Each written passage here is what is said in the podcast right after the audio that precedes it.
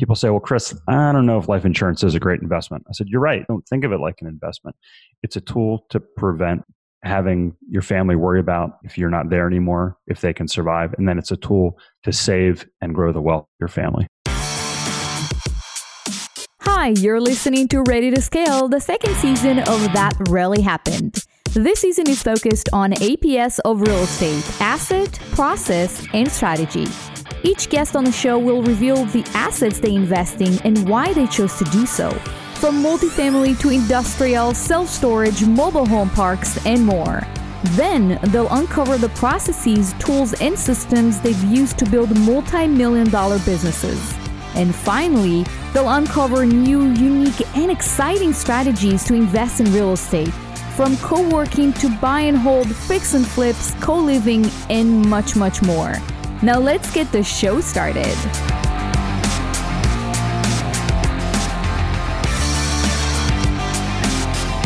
Hey guys, welcome to Ready to Scale. I'm Ellie Perlman, your host, broadcasting from the very first state to declare its independence, Rhode Island. Let's talk about how you can invest in real estate and gain financial freedom, shall we? If you're thinking about investing passively in real estate and you want to learn how to evaluate a deal, I created a free guide that walks you through the top five critical deal components that any passive investor must examine, especially during COVID. So you can find it on my website, ellieperlman.com. Okay, so let's start the show. My guest today is Chris Larson. So Chris is the founder and managing partner of Next Level Income and has been investing in and managing real estate for over 20 years. While still a college student, he bought his first rental property at the age of 21. And I know a lot of us say, maybe not to others, but to ourselves, I wish I wish we started when we were in college. So he's one of the few people that actually did it. And from there, he expanded into development, private lending, buying distressed debt, and commercial offices. So he's doing a lot of things, which is very exciting, very interesting. He began syndicating deals in 2016, and Chris actually raised more than $15 million and been actively involved in over 150 million of real estate acquisitions. Chris currently lives in Asheville, North Carolina, with his wife and two boys, which I've met about a year ago in Colorado during a conference that we both attended. Welcome to the show, Chris. Thanks, Ellie. Great to see you again. Yeah, absolutely. Absolutely. So you're in in North Carolina. It's a very interesting market. It's one of the markets we're actually looking into. Are you buying in North Carolina? Yeah, we live in Asheville, which is a little bit of a smaller market for us. So we haven't focused on locations in Asheville. We certainly have properties in Asheville, but yeah, we're focused on some of the bigger markets like Raleigh, like Charlotte, as well as Greenville and Charleston, South Carolina. Yeah, all great markets. So, Chris, let's start with just telling me and the listeners a little bit about you know your background and how you got started in real estate and obviously we just heard that you bought your first real estate when you were 21 but if you can give a little bit more you know color to it that would be great yeah, well, I'm happy to share. And if you're listening and you want to learn more, I have my book on our website at nextlevelincome.com. Just click on the book link. But yeah, I talk about how I started at age 21 and the turning point for me, Ellie. So when I was in high school and college, I raced my bike and all I wanted to do was be a professional cyclist. So I was going to school for engineering.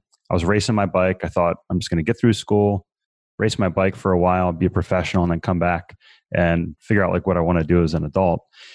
A couple things. One, when you race bicycles, you know, if you're not like a European level pro, like somebody like Lance Armstrong or at that level, you don't make very good money.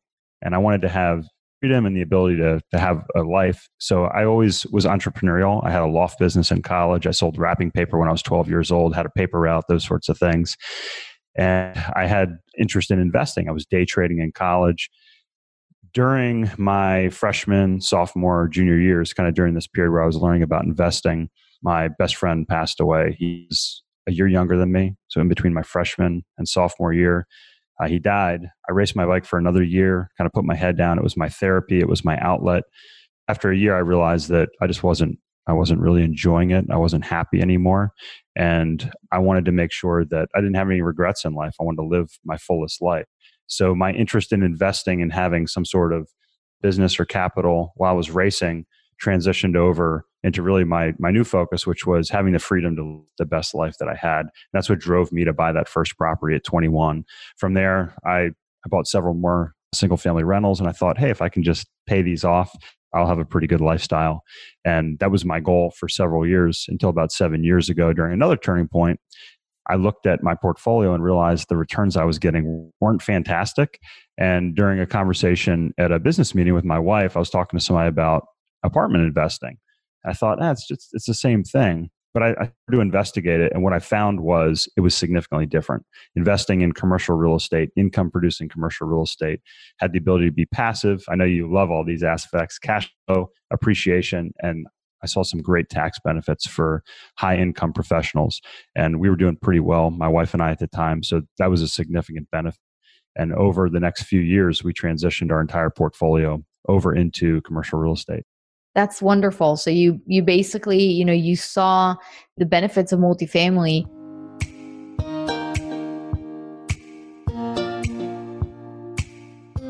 And that's a good segue to the asset aspect of the show.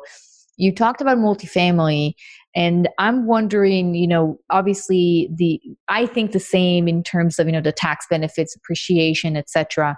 So it's funny because actually, if you think about it, multifamily has appreciation and depreciation. So you can use depreciation for tax purposes, but the asset appreciates if you push the income, if you push the net operating income, you know, higher than it was when you bought it. So it actually appreciates. So you can sell it at a higher price, even though the value of the brick and mortar, the stones, the whatever is built, the, the wood is actually for tax purposes deteriorating, which is, you know, it's phenomenal. Chris, what do you do during COVID to protect your assets, protect your multifamily properties?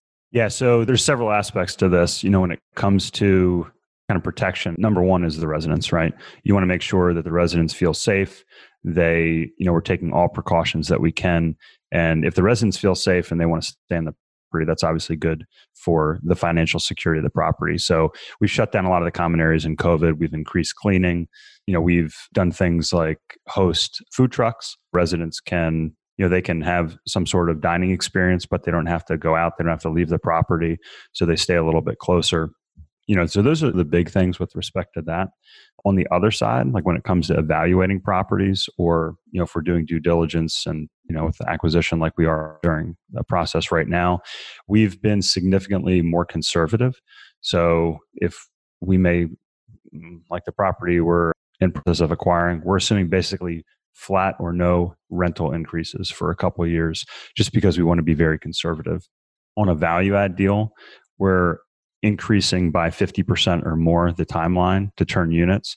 And we're also decreasing the occupancy. So we're assuming that vacancies go up slightly. It's going to take us longer to turn units, maybe because residents aren't moving as much and it's going to be challenging to do that. And then also, we're going to assume that there may be some pressure on moving rent. So we're trying to be conservative in those areas. Yeah, I totally share your conservative approach.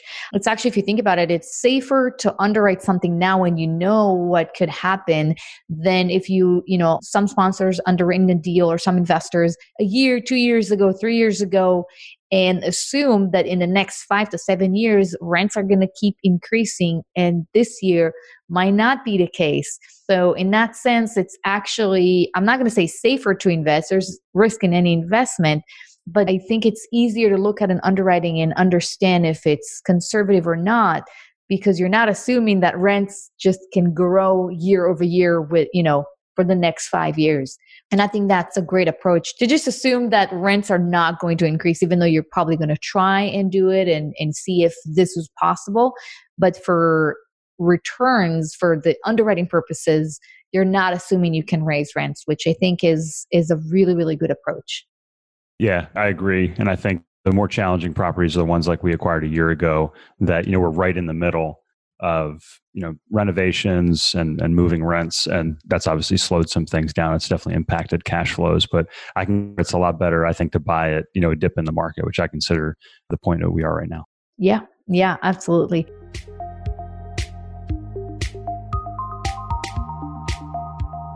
So, Chris, I want to um, switch you know gears and talk a little bit about strategy one of the things that you're doing is infinite banking so can you explain to me and the audience what is it exactly and, and how do you use that strategy to build your family's wealth? Because I know, you know, you're father of two, and obviously you're concerned with creating building wealth, growing wealth for the benefit of your family. And I think that would resonate with a lot of our listeners that are in kind of very similar position to yours.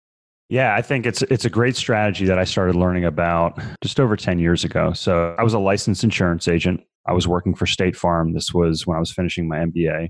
And what I learned then, Ellie, is a lot of people hear, oh, buy term and invest the difference. And that's fine if you're, you know, if you're kind of following the Dave Ramsey's and maxing out your 401ks, paying off all your debt. But if you create true wealth like I talk about in my book, you need to invest like the rich. So I actually rewrote my book. I added a chapter. It's chapter three. It's called Your Opportunity Fund. And what we learned about 10 years ago was that if you carefully structure life insurance, you can structure it to minimize the fees. You can structure it to maximize the cash value. And it's really interesting. It's almost like real estate in the sense that you have a set premium amount that you're paying for a period of time. And like, let's say you're 30 years old as I was, and you say, okay, I'm going to have paid up policy at age 60. It's kind of like a 30 year mortgage. Well, during that term of that policy, your equity increases and the cost stays flat. And what's interesting is you can pull that equity out. You can pull that cash value out just like you can with like a home equity line of credit. So you have equity that increases, you have the ability to pull money out. And what I talk about in my book is you can use that money in two places at once. So what you can do is you can use that money for an emergency fund. You can use it for paying for a car. You can like self finance essentially instead of going to a bank. Then you can pay yourself back. You get the interest instead of the bank getting the interest. You can also use it for things like paying for college. So 529 plan is great if you're saving for college if you want to be in a tax efficient way. But what if your child gets a scholarship? Or what if they decide not to go to college? So I have a friend and he said, I wish I knew about this because my son decided he didn't want to use that money for school. That, that presents a challenge if that money's stuck in an account that has to be used for college. So you can use it for that. And then my favorite, and what we've been using is using that money to finance cash flow investments, specifically in real estate. So if you can borrow out of these policies, and again, it has to be a properly structured policy. If you can borrow out at a net two or three percent interest rate, it's like pulling money out of uh, out of your own residence and invest it and get say five, six, or seven percent cash return and have growth on the back end. It can be a very powerful way to basically arbitrage that. And you know, I'm, I talk about this in my book. Don't think about it like an investment. You have to think about it like a savings account. I say it's like my supercharged savings account because people say, well, Chris, I don't know if life insurance is a great investment. I said, you're right. Don't think of it like an investment. It's a tool to prevent having your family worry about if you're not there anymore, if they can survive. And then it's a tool to save and grow the wealth of your family. Yeah, absolutely. I think it's a really, really smart strategy. And, you know, I've been working with several family offices, which are offices that have, they've created an enormous amount of wealth, and that's what they do. They borrow money, even though they have a lot of money, especially now during COVID, a lot of them are sitting on piles of cash their strategy is usually exactly like what you mentioned. They borrow money at a low interest rate because they're strong borrowers. They invest this money and they're basically, you know, they borrow two, two and a half, three percent. They're making five to eight percent. And the delta is just pure profit on money that it wasn't even theirs to begin with. That's right. And that's the beauty. It's exactly the opposite of what Dave Ramsey is is lecturing. I mean, if you look at the wealthiest family in the world that's what they do. They actually use debt to create more wealth. And of course, there's a risk in any investment. Of course, if you take, you know, if you borrow 50, 100, 200K and the investment goes sideways, something happens, you're not going to see the money. But what about all the other investments? It's, I think in certain investments, even today, losing your principal is kind of an extreme scenario. The, a more reasonable scenario is if you invested and instead of getting 8% or 7% return every year, you got five or you get four. But to lose your investment, that would take, I think, a very, very extreme situation, you know, to happen. Yeah, especially in a lot of the investments that we talk about, Ellie, which are, you know, they're stabilized assets. They're typically backed by like Fannie or mm-hmm. Freddie, Fannie Mae, Freddie Mac loans, you know, agency debt. They're stabilized already. you know talking about multifamily people always need a place to live so yeah if you're if you're properly underwriting deals i agree like a lot of these investments have a high degree of safety and you know one of the interesting things is if you borrow against your cash value and your life insurance you're very flexible in paying it back you don't have to qualify for it you don't have to you know go through underwriting for a loan you do this for the money the bank sends it to you and you can pay it back on your schedule or not pay it back and think about it from the opposite side so life insurance companies a lot of them own a very high quality real estate across the country. What's even more safer than that? A loan on their policy holders where they hold the opposite side of that policy, right? So if you have a million dollar policy and you borrow $100,000 and you never pay it back, the insurance company just deducts that from the proceeds that go to your family. So it's it's very safe. The insurance company has to invest to get a return to provide for cash flow for the business and the operations. So it's it's a win-win on both sides. And Chris, in this strategy, is there kind of a limit to the type or size of properties that you can invest in? No, it's all based upon the cash value of your policies. So there's a couple different ways to do it. The way we did it and started out was we just put money in consistently every month until our cash value grew. You can also you can fund like you can take $100000 and put it into your policy and then pull that money right back out it's typically not one for one the first year because there are fees associated with it you're paying for insurance so there's the cost of that insurance so that's something to consider but typically if it's structured properly you're going to break even within less than five years and then at that point forward essentially the insurance is paying for itself. So, you know, I tell anybody that's considering the strategy, you know, don't think about it like, okay, I'm going to do this today. You know, I get something for nothing. I'm just going to put the money in. I get free insurance and, and take money back out. It has to pay for itself over a period of time. But it's up to you. You can put a hundred thousand in. You can put a million in. You can fund these policies at small monthly. You can structure them so you can dump extra money in, like we did when we got bonus checks, for instance, from my role as a medical device rep. So they're very flexible.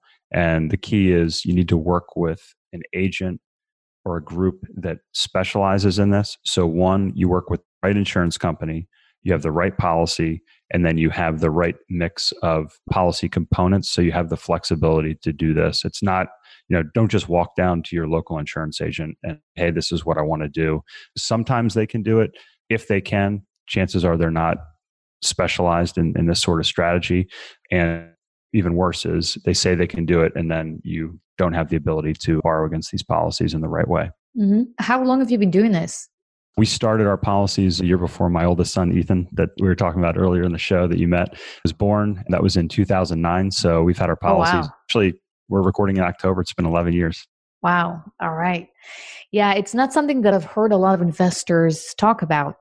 It's mainly either you invest actively or you invest you know passively in a syndication. So that's really interesting to learn and and i love learning you know new concepts of investments and it enriches my world of how you can and it's another way of investing which was really interesting you know to be exposed to. Some people may be listening say well geez chris you know you say you know you got to have it it's got to be structured this way you have to speak to the right agent we have a video and a, a, white paper on our website as well. So that's under the banking link. So if you are interested and you want to learn more, you can check that out. And again, there's there's a lot of different groups out there that can do it, but we have some resources on our website to help you educate yourself if you're interested. That's great. All right, that's great.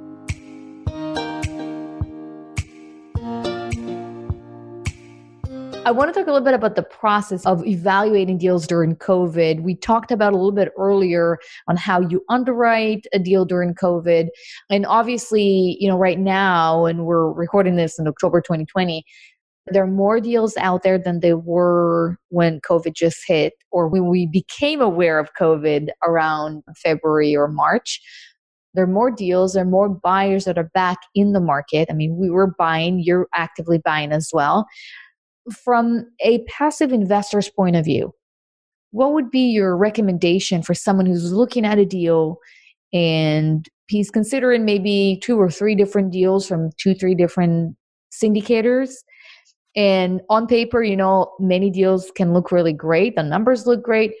What would be your advice for kind of the first you know few steps in evaluating a deal from a passive investor's point of view during covid Yeah, so Ellie, I think it's a super question during this time period. And I would say there's really three things to look at. One, you need to be comfortable with the market you're investing in. You need to be comfortable with the operator you're investing in. And then you look at the actual deal and the specifics within that. So let's kind of walk through those things. Number one, if you're an investor, we moved to the Southeast because of the strength of the demographics and the fundamentals over 12 years ago you know we wanted to move in, into an area where there was kind of this rising tide like i talk about in my book where people are moving and fueling job growth and you know also real estate prices right? Which also fuels rent increase if you're in the multifamily market.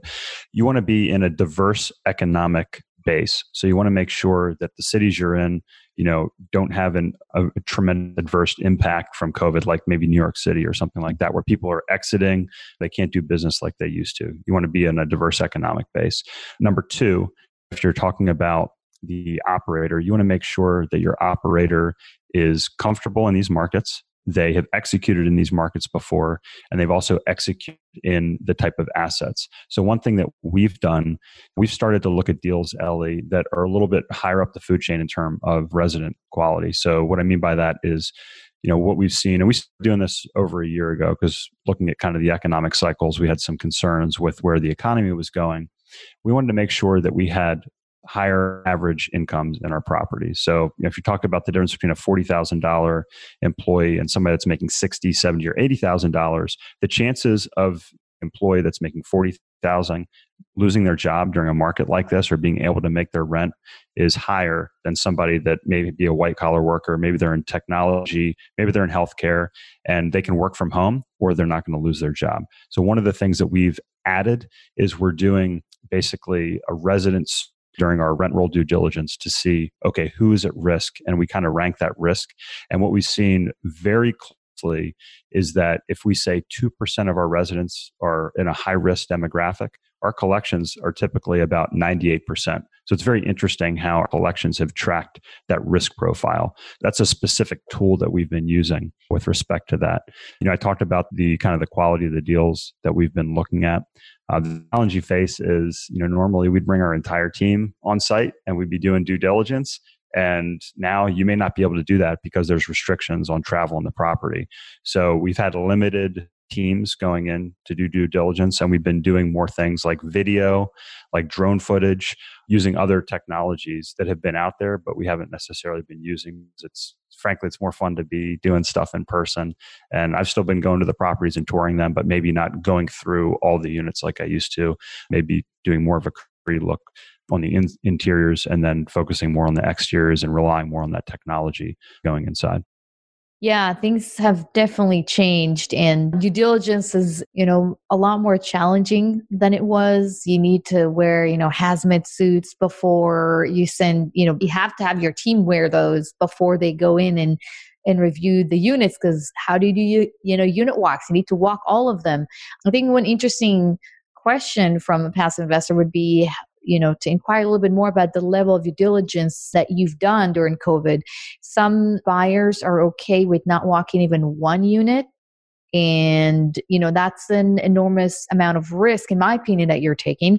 And some buyers are walking all units and that's basically what what we've done but we do it a bit differently. It's four or five different teams of one person so they're not exposing the entire community.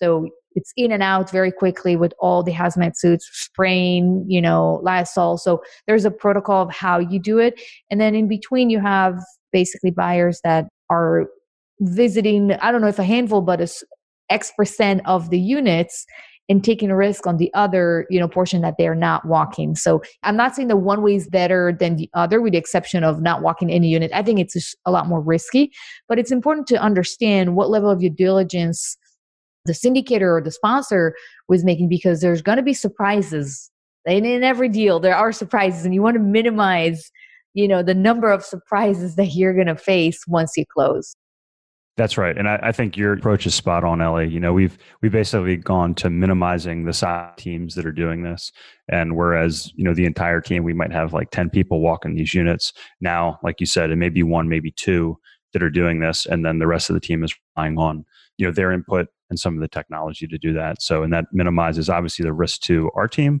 but also it minimizes the exposure on the property and make sure that you know anybody that's there on the property is comfortable as well.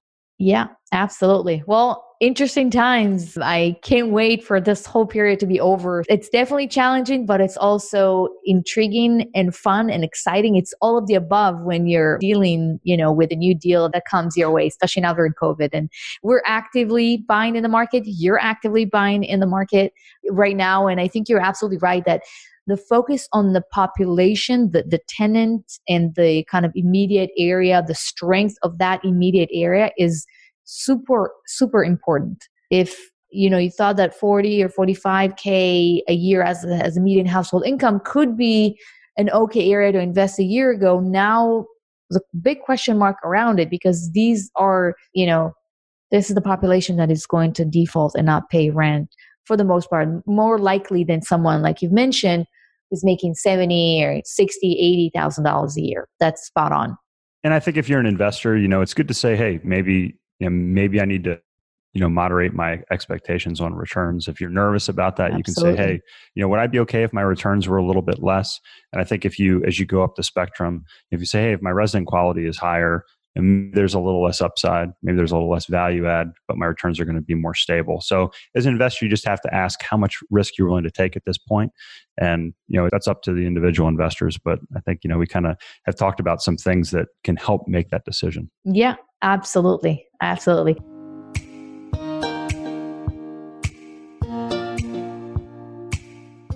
All right, Chris. So we have arrived to the lightning round questions. Are you ready? Go for it. All right. So I think I already know the answer to the first one, but what's your favorite hobby? I'm still a cyclist, so it, now that I have kids, it really is. It's kind of a ability to get out, get a little me time, and I live in Asheville, which is just. I mean, if I look out the windows now, it's just gorgeous this time of year. So I feel very, very blessed to be in this this type of environment to ride. All right. Second question is, what's the one thing that people don't know about you? One thing people don't know about me. Hmm. My wife's Canadian. That's a little interesting. Where did you meet her?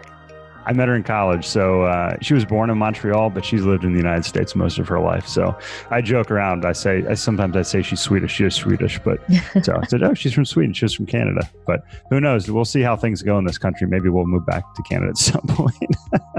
All right. So what do you wish you had known when you just started investing in real estate? You know, in your case when you were 21 years old?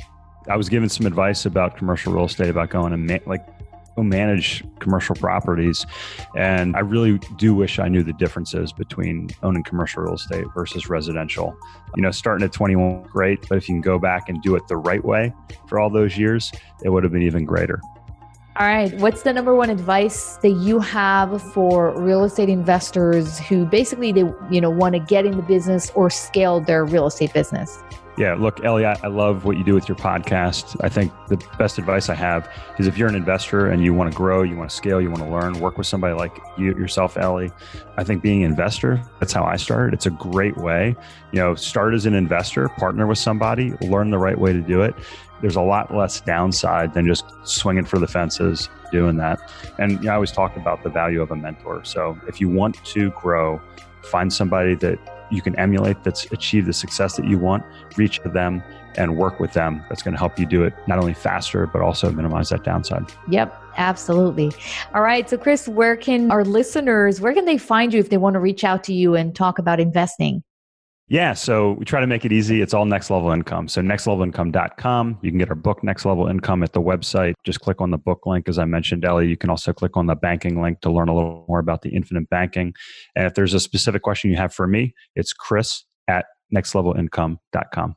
All right. Awesome. Chris, thank you so much for your time. I really appreciate it. It was, you know, great seeing you again. I hope that you and the boys and your wife are going to be fine, you know, during COVID. It's definitely challenging times. And hopefully we'll meet again, right? Probably after COVID. I hope so too.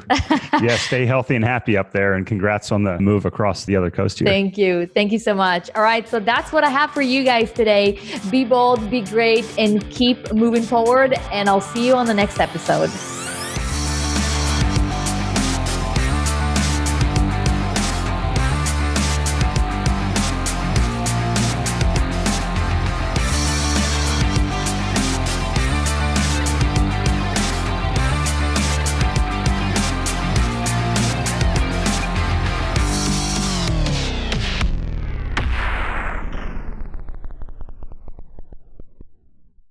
This podcast is a part of the C Suite Radio Network. For more top business podcasts, visit c-suiteradio.com.